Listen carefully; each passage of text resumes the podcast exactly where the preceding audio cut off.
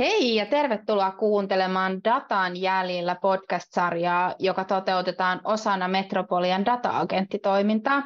Tämän toiminnan tarkoituksena on kannustaa hyvään aineistohallintaan ja edistää aineistojen avoimuutta. Tässä jaksossa keskustellaan tietosuojasta ja siitä, miten siitä huolehditaan. Mä olen Laura Mattila ja mä työskentelen Metropoliassa projektiasiantuntijana ja myös data-agenttina. Tässä jaksossa on keskustelemassa myös Anna Eskola. Anna, kertoisit sä itsestäsi vähän? Kiitos Laura. Mun nimi on tosiaan Anna Eskola ja Mä työskentelen Metropoliassa projektisuunnittelijana ja kuten Laura, niin on tässä samalla sitten toiminut myös data-agenttina. Ja me kaikki Metropolian data-agentit ollaan käyty läpi sellainen koulutus, jossa on perehdytty aineistohallinnan ja aineistojen avoimuuden lisäksi muun muassa näihin tietosuojakysymyksiin. Mutta koska me ajateltiin, että me haluttaisiin pureutua vielä vähän tarkemmin näihin teemoihin, niin tähän Datan jäljillä podcastiin me ollaan kutsuttu joukko vieraita keskustelemaan meidän kanssa. Ja tällä kertaa meillä on vieraana Natasa Anttila. Natasa, haluaisitko kertoa hieman siitä, että kuka olet ja mistä tulet ja millaisia on sun omat kytkökset tietosuojasta huolehtimiseen? Joo, moi. Eli Natasa Anttila ja toimin tällä hetkellä yritysvalmentajana Metropoliassa, osa-aikaisena sellaisena, koska mä oon alanvaihtaja ja mä oon opeopintoja tulin viimeistelemään tänne muun muassa Lauran hostaamaan hankkeeseen. Ja siinä kun tein opetusharjoittelua, niin sitten pikkuhiljaa on alkanut ujuttautumaan mukaan muihinkin hankkeisiin ja toivottavasti tietosuojan kanssa pääsen enemmänkin myöhemmin tekemisiin, mutta nyt se mun alavaihtajuus liittyy aiheeseen, eli mä oon mukana täällä sen takia, että mä oon ihan rakkaudesta tietosuojaan niin siirtymässä päätoimisesta tietosuojatehtävistä, niin toivottavasti joskus tietosuojaa opettamaan tänne. Ihan mahtava kuulla mahtava olla täällä. Ja se mun päätoiminen tietosuoja ja se rakkaus tietosuojaan niin syttyi jo monien vuosien takaa siitä, että mä oon ollut, mä oon ollut vetämässä isossa globaalissa jenkkiteknologiayrityksessä tietosuojaprojekteja ja sitten viimeisimmät vuodet siellä niin vastasimme globaalista tietosuojatoiminnosta, äh, toimistosta. Ja se tarkoittaa sitä tietenkin rakasta GDPR ja sitten oikeasti rakasta ihanaa GDPR ja sitten esimerkiksi Brasilian ja Kalifornian vasta vastaavia lainsäädäntöjä ja on päässyt tutustumaan moniin paikallisiin lainsäädäntöhankkeisiin ja toisaalta taas myös, myös siihenkin, että mitä se tekeminen on tämän meidän eurooppalaisen kulttuurin ulkopuolella. Tosi mielenkiintoista. Jos lähdetään tällaisesta ihan peruskysymyksestä, että ollaan kaikki samalla kartalla, että mitä tietosuoja itse asiassa oikeastaan on, että mitä sillä tarkoitetaan ja ketä tai mitä tietosuoja on suojaa? Mä mietin sitä. Mä oon nyt tässä eri konteksteissa yrittänyt, sen lisäksi, että mä aina sanon, että se on rakasta ja ihanaa ja muuta, niin mä ajattelin, että mun ehkä pitäisi kyetä perustelemaan, että minkä takia se on. Ja tässä mua auttaa tiettyjen palasten paikalle laittaminen. Teitä varten, niin mä teen tämmöisen mielikuvitusharjoituksen. Ja nyt mä pyydän, että suljette silmät ja mietitte erilaisia kolmioita. Ja ensimmäisenä siellä on kolmiona, olette te itse, te henkilönä. Ja se kolmio on kärki alaspäin. No nythän tämä ei pysy pystyssä, ellei sillä ole molemmilla puolilla sillä kolmioilla tukipilareita. Toinen tukipilari on tämän teidän identiteetin, teidän itsenne suojaamisessa, niin on tietoturva. Ja se on siellä ja tietoturva ja siihen liittyvät hyvät käytänteet, niin tuo paljon tukea. Mutta ettei se toinen puoli kellahda kokonaan, niin siellä löytyy tietosuoja, joka on sitten sitä, että miten niitä teidän omia henkilötietojanne käsitellään ja millaisia tarpeita tarpeita tulee lainsäädännöstä tai sitten ihan muusta toimintaympäristön muutoksesta. Mutta vielä puuttuu se neljäs kolmio ja se on se kaiken kärki. Se voisi olla myös pohjalla tai muuta, mutta nyt se on siellä kärjessä. Se on teidän oikeus yksityisyyteen. Se on meidän ihmisten perusoikeus. Ja nyt kun aloitetaan sieltä ylhäältä, niin siellä kärjessä on oikeus yksityisyyteen, joka on paljon muutakin kuin sitä tietosuojaa. Kaiken keskellä on se teidän oma persoona, te itse, ja sitä tukemassa erilaiset tietoturvaratkaisut ja erilaiset tietosuojaratkaisut. Näin, sitten tulee semmoinen kolmio. Piirsittekö te sen mielessä? Kyllä piirsi. Kiitos. Tämä oli tosi havainnollistava ja selkeästi esitetty. Mä luulen, että monella saattaa olla vähän liian hähmäinen kuva siitä, että mitä tietosuojalla tarkoitetaan ja ehkä vähän pelätäänkin sitä lainsäädäntöä ja sitä käsitteistöä, mikä siihen liittyy. Mutta tämä havainnollisti kyllä selkeästi niitä eri palikoita ja miten ne suhtautuu toisiinsa ja mikä se perusidea toisaalta on. Kaikkihan me halutaan, että meillä on oikeus meidän yksityisyyteen ja me tiedetään, miten meidän tietoja käsitellään ja kuka niitä käsittelee ja millä perusteella. Se tietoturvan mainitsitkin jo, niin tietoturvahan on yksi tietosuojan toteuttamisen keino, mutta osaisitko vähän konkretisoida, että millaisia, mitä hyviä käytänteitä tietoturvassa on oleellista huomioida, että me myös suojataan sitä niin kuin, tietosuojaa ja ihmisten tietoja?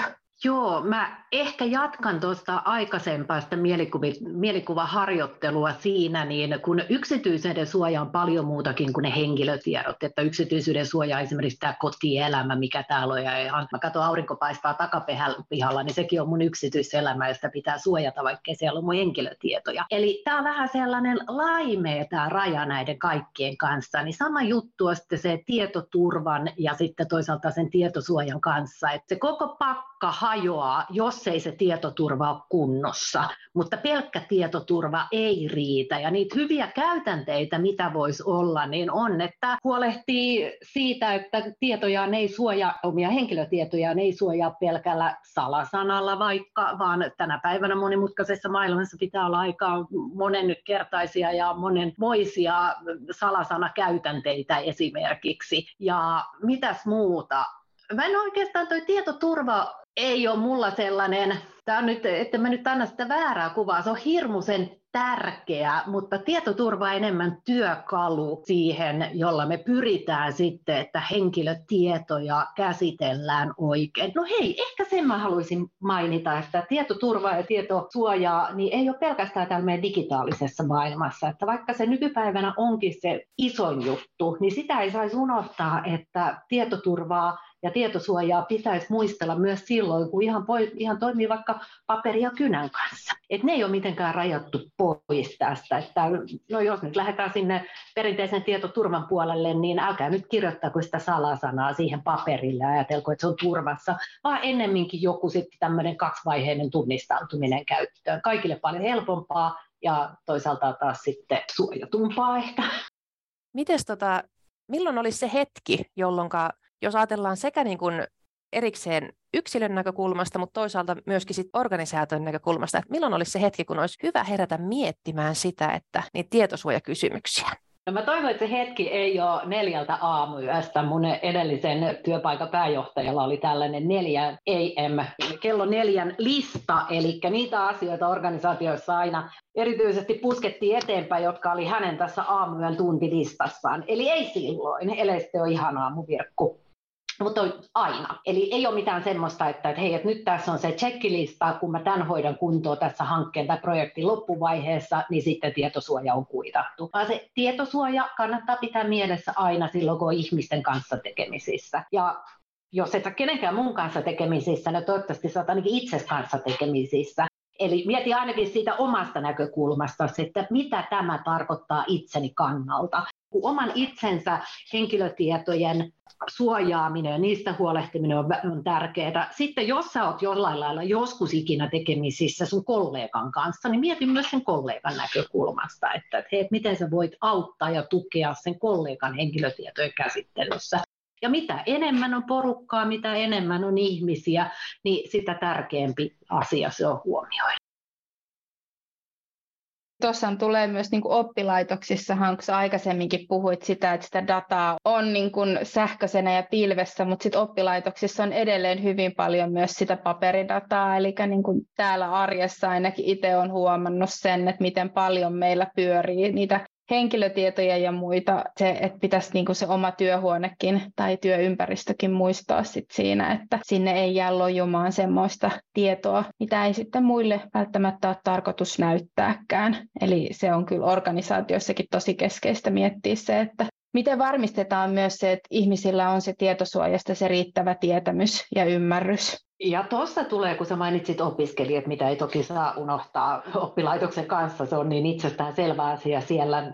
Meina, en meinasin unohtaa mainita, mainita sen ryhmän kokonaan, mutta oppilaista, niin tässä pätee se, että mitä enemmän on valtaa, sitä enemmän on vastuuta. Eli meillä oppilaitoksen edustajina on valta, jonkinlainen valta-asema oppilaisiin nähden. Toki heillä sitten on taas oma valta-asemansa meihin nähden, mutta kun meillä on valtaa opiskelijoihin, niin meillä on myös enemmän vastuuta. Se auktoriteettiasema tuo tuo sen vastuun siinä, että jos pitää priorisoida ja kun pitää jatkuvasti priorisoida, niin silloin pitää priorisoida niitä, joiden tekemisiin on jonkunlaisessa valta-asemassa.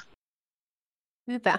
Mainitsit tuossa aikaisemmin siitä, että yksityisyys on ikään kuin perusoikeus. Avaatko vielä vähän, että mitä sä sillä tarkoitit? Se on ihan YK ihmisoikeusjulistuksessa taattu ihmisille oikeus yksityiselämän suojaa. En muista ulkoa tätä. Ja toisaalta taas vastaava on Suomen perustuslaissa oikeus yksityiselämän suojaan, oikeus yksityisyyteen se on ne, puhutaan todella niin kuin perustavaa laatua olevasta asiasta. Ja tämä on siis silloin, kun mietitään, että se ei ole vain siis sitä, että myydäänkö sun data jonnekin jenkkeihin, vaan se, että, että sinä persoonana, niin sinä omistat ne sinun henkilötietosi, sinulla on oikeus päättää niistä tiettyjen lainsäädännön asettamien reunaehtojen mukaan. Eli meidän pitää kuitenkin pelata näillä yhteiskunnan säännöillä ja sitten aletaan tehdä sellaista punnintaa, että kenellä on enemmän oikeuksia. Että jos puhutaan rikosasioista, niin silloin saatetaan joutua rikkomaan sitä yksityiselämän suojaa, kun käsitellään tätä. Mutta lähtökohtaisesti niin sinulla on oikeus tähän. Ihmisyys jo tuo mukanaan sen oikeuden yksityiselämän suojaan. Hyvä monet ehkä saattaa ajatella, jotta nämä tietosuojakysymykset johtuu vain ja ainoastaan siitä, että kun tuli nyt tämä GDPR, joka teki tästä kaikesta meille niin kovin vaikeaa, niin pohja tälle kaikelle ei kuitenkaan ole siinä, että sattui tulemaan joku asetus, joka vähän säätelee sitä, että miten tulisi toimia. Mä haluaisin jossain vaiheessa ryhtyä semmoista GDPR-myyttejä murtamaan, ja nyt sä kosketit sitä kohtaa. Yksi on se, että oikeasti GDPR ei tuonut edes Suomeen hirveästi mitään uutta. Suomessa on ollut vastaavanlainen lainsäädäntö voimassa jo 90-luvun loppupuolelta. Totta kai sitä tarkennettiin ja hienosäädettiin ja harmonisoitiin muiden Euroopan maiden kanssa, mutta ne perusperiaatteet on ollut Suomessa jo voimassa. No se, mikä siinä sitten on, nyt tuli uutena, niin oli ne sanktiot. Mutta kyllä sitten näköjään tarvitaan keppiä ja porkkana, että vaikka ne vaatimukset on ollut olemassa, niin niitä ei ole noudatettu, koska ei ollut sanktioita, ei ole ollut niin vahvaa, valvovaa ja hyvin resurssoitua viranomaistakaan valvomassa näitä. Että nyt ollaan pääsemässä siihen. Mutta toisaalta taas Suomi ei ole ollut mikään edelläkävijä maa siinäkään mielessä, että GDPR pohjautuu hirveän paljon Saksan lainsäädäntöön. Ja sieltä sitten tulee taas heidän historiallisista syistä niin vahva sisäänrakennettu halu suojata jokaisen henkilön yksityisyyttä ja estää viranomaisia keräämästä erilaisia listoja tai yrityksiä tai mitä tahansa tämmöisiä organisaatioita. Ja tosiaan ehkä mä vielä yhden sen eron tuossa yksityisyyden suojasta ja tietosuojasta, joka kun näitä käsitteitä miettii, kun se on jo tullut selville, että yksityisyyden suoja on se sellainen perusta tai kärki, miten se haluaa visualisoida, niin yksityisyyden suoja on laaja ja tietosuoja on sitä, miten niitä henkilötietoja käsitellään. Et se ei oikeastaan sen kummempi. Hyvä. Tätä ehkä vähän jo tietyllä tavalla sivuttiin, mutta tietosuojaahan liittyy sit riskejä toisaalta niin organisaatioiden näkökulmasta, yksilöiden näkökulmasta. Miten me voitaisiin hallita niitä riskejä? Esimerkiksi, että, että omia tietoja ei vaikka mene väärään paikkaan tai organisaatiot ei sössi ihan totaalisesti niitä vaatimuksia, mitä heille on asetettu. Mun oma paras riskienhallintakeino ja vinkki on se, että pessimisti ei pettä. Ei oikeasti ole mitään. Tänä päivänä sä et saa pidettyä asioita salassa. Ja jos sä yrität sitä täydellistä varmuutta siitä salassapidosta, niin sä tuut pettymään. Ja sun kaikki energia menee siihen, että sä yrität epätoivoisesti suojata jotain, jossa se et kuitenkaan onnistu. Toi on vähän kuin sä rakentaisit muureja sun talon ympärille, niin sun on ihan pakko jättää sinne yksi pikku rako. Ja siitä sitten joko sä menet itse tai joku tulee. Niin sama henkilötietojen kanssa pessimisti ei petty, että lähet siitä, että kaikki mitä sä teet, niin joku tietää sen jossain vaiheessa kuitenkin. Varaudu siihen. Totta kai sitten siihen lähtee rakentaa päälle erilaisia asioita, että miettiä jokaista vähän semmoinen opetella, opetella sitä, että, hei, että, että ehkä mun ei nyt tarvitse, kun mä otan tämän Kela-lapun tästä, niin mun ei nyt tarvitse viedä sitä tuohon taloyhtiön roskikseen ihan sellaisenaan, että ihan arjen käytännön vinkki, että kun tulee jotain papereita, jotka sisältää sun mahdollisesti syntymäajan tai jopa hetun tai auton tiedot, ota ne, laita ne tiskialtaan pohjalle, laske vettä, ottaa se ja laita paperikeräykseen. Sitä ei enää kukaan saa auki. Se on ihan tuommoista arjen tietosuojaa ja tietoturvakäytänteitä. Mutta miten muuten niitä riskejä, niin se, että semmoista sallivampaa asennetta, että yritetään parhaamme, me ei täydellisyyteen pystytä kuitenkaan, ei tehdä silleen vähän tyhmästi, että kirjoiteltaisiin asioita esimerkiksi kollegoista jonnekin, jotka kuitenkin sitten pääsee jossain vaiheessa. Teet sen, että sä voit hyvällä omalla tunnolla seistä niiden asioiden takana, mitä sä oot sitten kirjannut jonnekin. Ja ymmärrä se, että kaikki mitä sä kirjaat, niin puotaa johonkin.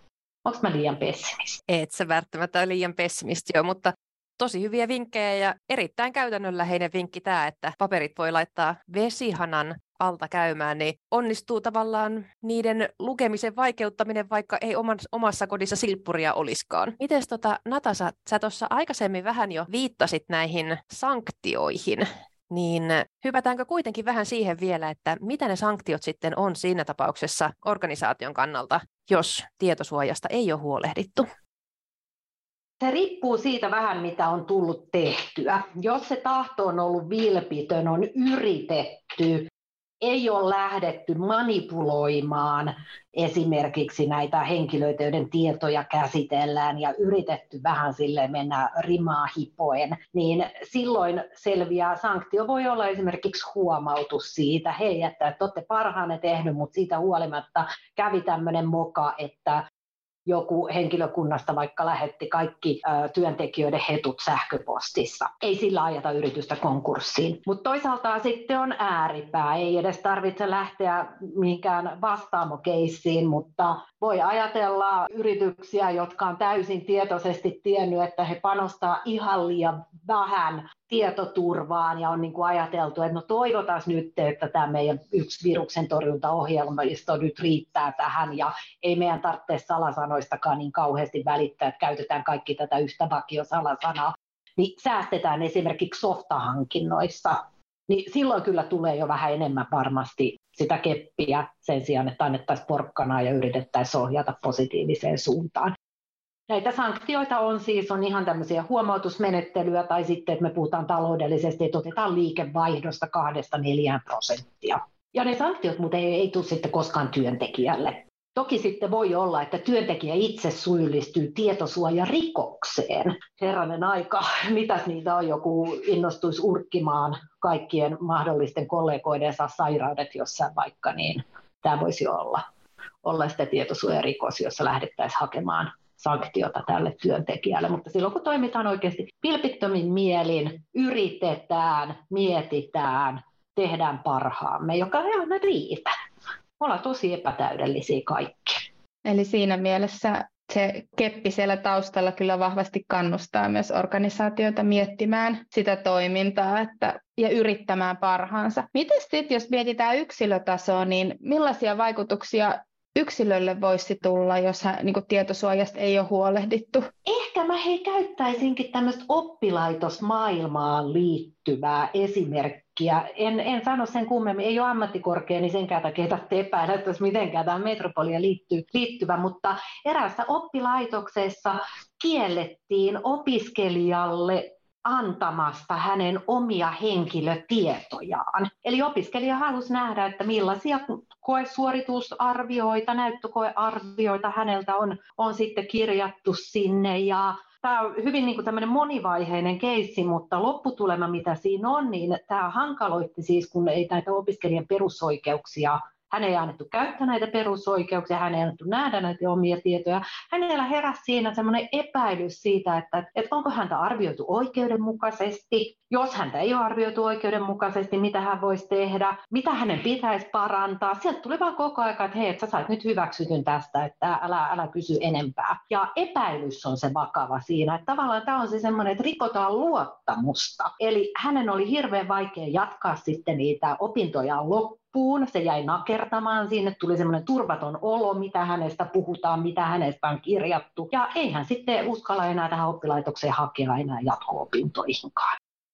Joo, se tuntuisi kyllä niin kuin organisaation kannalta ei ollut välttämättä kaikkein viisain toimintatapa, riippumatta siitä, että mitä ne tiedot oli, mitä siitä oppilaasta oli kirjattu. Toi oli todella hyvä. Eli siis kysehän ei ole siitä, että oppilaasta olisi välttämättä, eikä varmaan olekaan kirjattu mitään asiatonta tai väärää tai muuta, mutta tässä oli se, että oppilaitos ei yrittänyt parastaan ja väheksystä oppilaan oikeutta omiin tietoihinsa. Oppilaitos tässä käsitteli niitä tietoja heidän tietoinaan.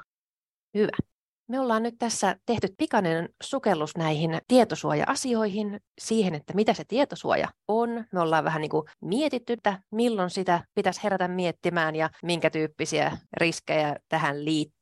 Nyt me voitaisiin vielä päättää tämä jakso sillä, että kerrotaan kuuntelijoille muutama vinkki tai asia siitä, että mitä me toivotaan, että kuulijalle ainakin jäisi mieleen tästä keskustelusta, mitä me ollaan käyty. Se, mitä mä itse ainakin ajattelen, on tässä, että tämä tietosuoja ei ole mikään siinä mielessä uusi ja ihmeellinen asia. Siihen liittyen ollaan toimittu kyllä monesti ihan oikein jo paljon ennen kuin ollaan varsinaisesti herätty sitä miettimään, mutta samalla on hyvä tiedostaa se, että mikä se on se oma rooli erityisesti siinä, että millä keinoin suojelee niitä omia tietojansa ja myös muistaa, että jokaisella on ne oikeudet suojata niitä omia tietojansa. Laura ja Natasa, mitä te toivoisitte, että kuulijoille jäisi tästä jaksosta mieleen? No mä itse ehkä mietin sitä, että oleellista on myös se tapa, jolla me puhutaan tietosuojasta. Että tietosuoja on äärettömän tärkeä asia, siitä on tärkeää noudattaa ja huolehtia, että me toimitaan lainsäädännön ja kaikkien ohjeiden mukaan, mutta samalla olisi hyvä myös, että me puhuttaisiin siitä silleen ei nyt helpolla tavalla, mutta silleen niin kuin ymmärrettävästi ja kannustettaisiin ihmisiä enemmän kuin annettaisiin sanktioita tai peloteltaisiin sillä, että mitä voi pahimmillaan tapahtua. Et ihmisille ehkä syntyisi semmoinen sisäinen motivaatio noudattaa niitä ohjeita, huolehtii omista ja muidenkin oikeuksista, pelottelusta enemmän semmoiseen niin lähestyttävään tapaan puhua asioista. Mitäs Natasa? Mä jatkan tuosta, mä tykkäsin tosi paljon jotenkin. Mä näen, että tietosuoja-asiantuntijat on vähän kuin vanhempia tai koulun ohjaajia, jotka auttaa lapsia ja aikuisia ylittämään suojatietä, niin ei siinä hirveästi toimi se, että siinä vieressä sanoo, että, mikä se on se tämän hetken tieliikennelainsäädännön pykälä, joka vaatii ylittämään suojatietä pitkin, tai että missä kohtaa ei tarvitse käyttää suojatietä, tai milloin voi mennä liikennevalojen punaisia päin, jo ei saa mennä, mutta kuitenkin me mennään välillä. Niin enemmänkin siinä, että tuotaisiin näkyviin, hei, että suojatietä on tosi hyvä käyttää, tässä on ne perusteet, kannattaa katsoa vasemmalle, kannattaa katsoa oikealle, ehkä vähän laulaa sitä liikennelaulua, mutta se löytyy tätä kautta se sisäinen motivaatio, että hei, jes, tämä suojatie on tosi hyvä juttu, mä käytän sitä sen takia, että se on hyväksi mulle, se on hyväksi muille, ja se on meidän kaikkien yhteinen etu, se on niiden autoilijoidenkin etu, paitsi jos suojatietä ei ole. Okei, mutta mä jatkan. Se mun vinkki on, että älä todellakaan usko kaikkea, mitä sä kuulet tietosuojaa tietosuojasta. Viimeistään siinä kohtaa, että jos sulle sanotaan, että ei, tämä ei onnistu, koska GDPR, niin silloin hälytyskellot pitäisi alkaa soimaan. Ei niin, että se väittämä olisi väärä, vaan sen ympärillä liikkuu niin paljon sellaista hämmentävän, hämmentävän sekavaa tietoa, niin suhtaudun olemaan tämmöinen lähdekriittinen toimija siinä suojaten äärellä. Ihan mainiot vinkit. Kiitoksia Laura ja kiitoksia tosi paljon sulle Natasa, että tulit juttelemaan meidän kanssa näistä tietosuojakysymyksistä ja erityisen iso kiitos kaikille kuulijoille. Tämä oli Datan jäljillä podcast-sarjan viimeinen jakso. Vielä kerran tosi paljon kiitoksia kaikille niille kuuntelijoille, jotka olette hypänneet tähän datan maailmaan meidän kanssa. Sarjan kaikki jaksot löydät nyt ja jatkossakin Metropodiasta.